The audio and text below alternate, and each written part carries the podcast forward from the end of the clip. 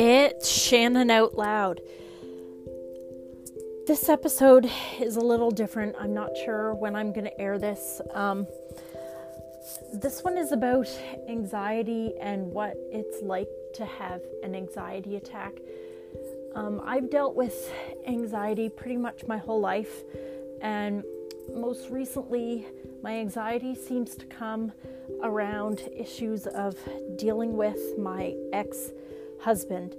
Um, as you may be able to tell from my voice, I'm experiencing uh, a lot of anxiety right now. So that's why I wanted to come on and do this now so I could sort of talk through it in real time. Um, as it is right now, my kids are with their father, so I am home alone. And so I am talking myself through this anxiety attack. And for me, what an anxiety attack feels like is sort of an intense pressure in my chest. And I had one uh, probably a couple months ago and I was starting to think like maybe this is you know one of those heart attacks that women are notorious for ignoring the symptoms of. And so I went to uh, the local emergency room, and you know the nurse did an EKG immediately, and then when I saw the physician, he was like, "You're fine, go home." Now that bothered me for many reasons, but like luckily I'm fairly aware and in tune with my emotions. I know this is I know deep in my core this is anxiety.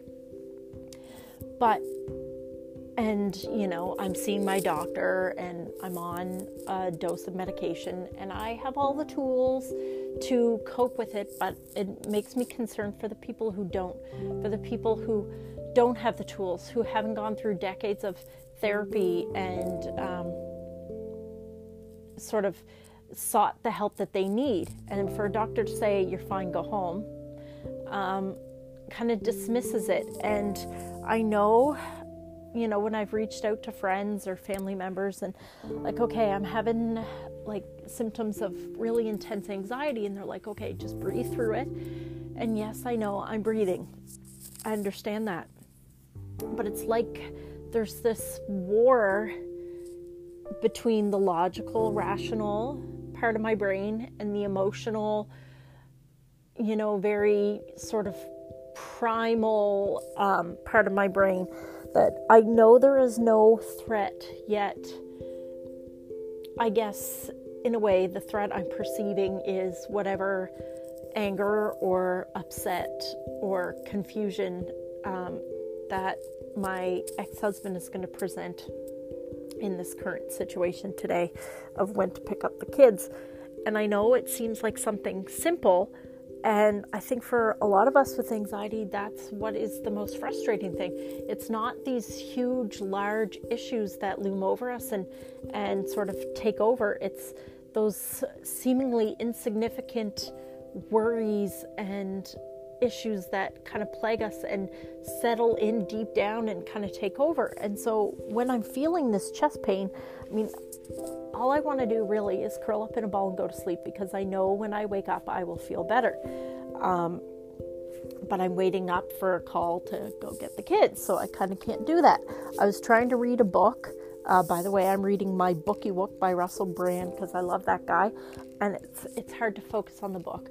Um, the person I usually sort of talk to when I have an anxiety attack is overseas, and so with the time difference, it's too late to talk to her. So I'm doing this myself, and I actually have my left hand sort of pressing on my chest to. It's almost like I'm responding to the pressure inside my chest with pressure on it, and I don't know why that helps, but it does. Um, but to anyone who's living with somebody who has um, anxiety issues, it looks irrational. It looks like why can't you just snap out of it? And I'm a very I'm a rational person. I'm an intelligent person. I know how to deep breathe. I know how to, you know, listen to music to calm myself down. I would go for a run, but it's like 10 o'clock at night when I'm recording this, so that's not the safest decision. Um, I know all these things, yet it still shows up. It, my chest still feels like it's being like squished in a vice. Um, and I get I get teary-eyed at the littlest things. It's like there's all this emotion that wants to come out um, because I'm anxious about a situation that may never happen. And you know, I know all the quotes that worrying about something that will never happen just robs you of your joy and peace today. I I understand that, but for some reason deep down in my in my brain, deep down in the very core of me, it, it that message hasn't been received yet. Um, it actually, it physically hurts. Um, if you've ever experienced this, you know exactly what I'm talking about. It, it's almost like there's this unseen force crushing you, and And I know I will get through this because I've survived 100% of the crushing moments of anxiety in my past. And I know I will continue to do so.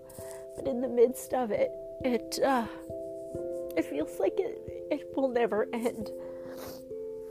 And I guess one of the reasons why I wanted to come on here and do this at this moment is to maybe give you a bit more insight into what it's like for someone going through it that, you know, we can't, not all pain shows up on an x ray or in a blood test. And while you may not understand what they're going through, they are going through something. And sometimes they just need your compassion. Sometimes they just need a hug. You know, like that, maybe that pressure that I'm putting on myself right now. Uh, that's what hugs can do. Maybe they just need some space.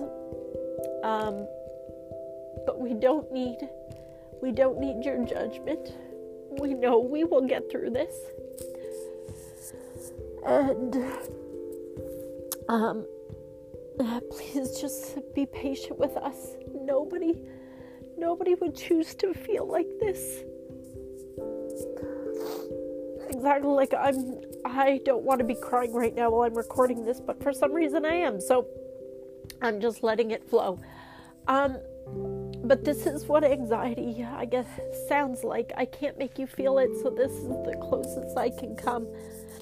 But to everyone out there who talks themselves through an anxiety attack, who's ever experienced a panic attack and thought they were dying, you're not alone, and the pain you feel is real.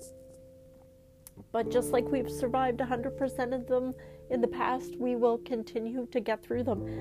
And it's important to reach out, have a support system, um, and and learn how to take care of yourself, and acknowledge that what you're feeling is is valid, and you are allowed to feel exactly how you feel. Um, but yes, um, we all need to be aware that we're we're all going through something and everyone's experience may look and feel different, but we all deserve love and compassion.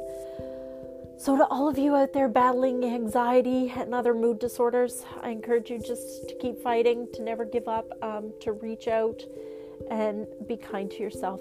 Have a good night.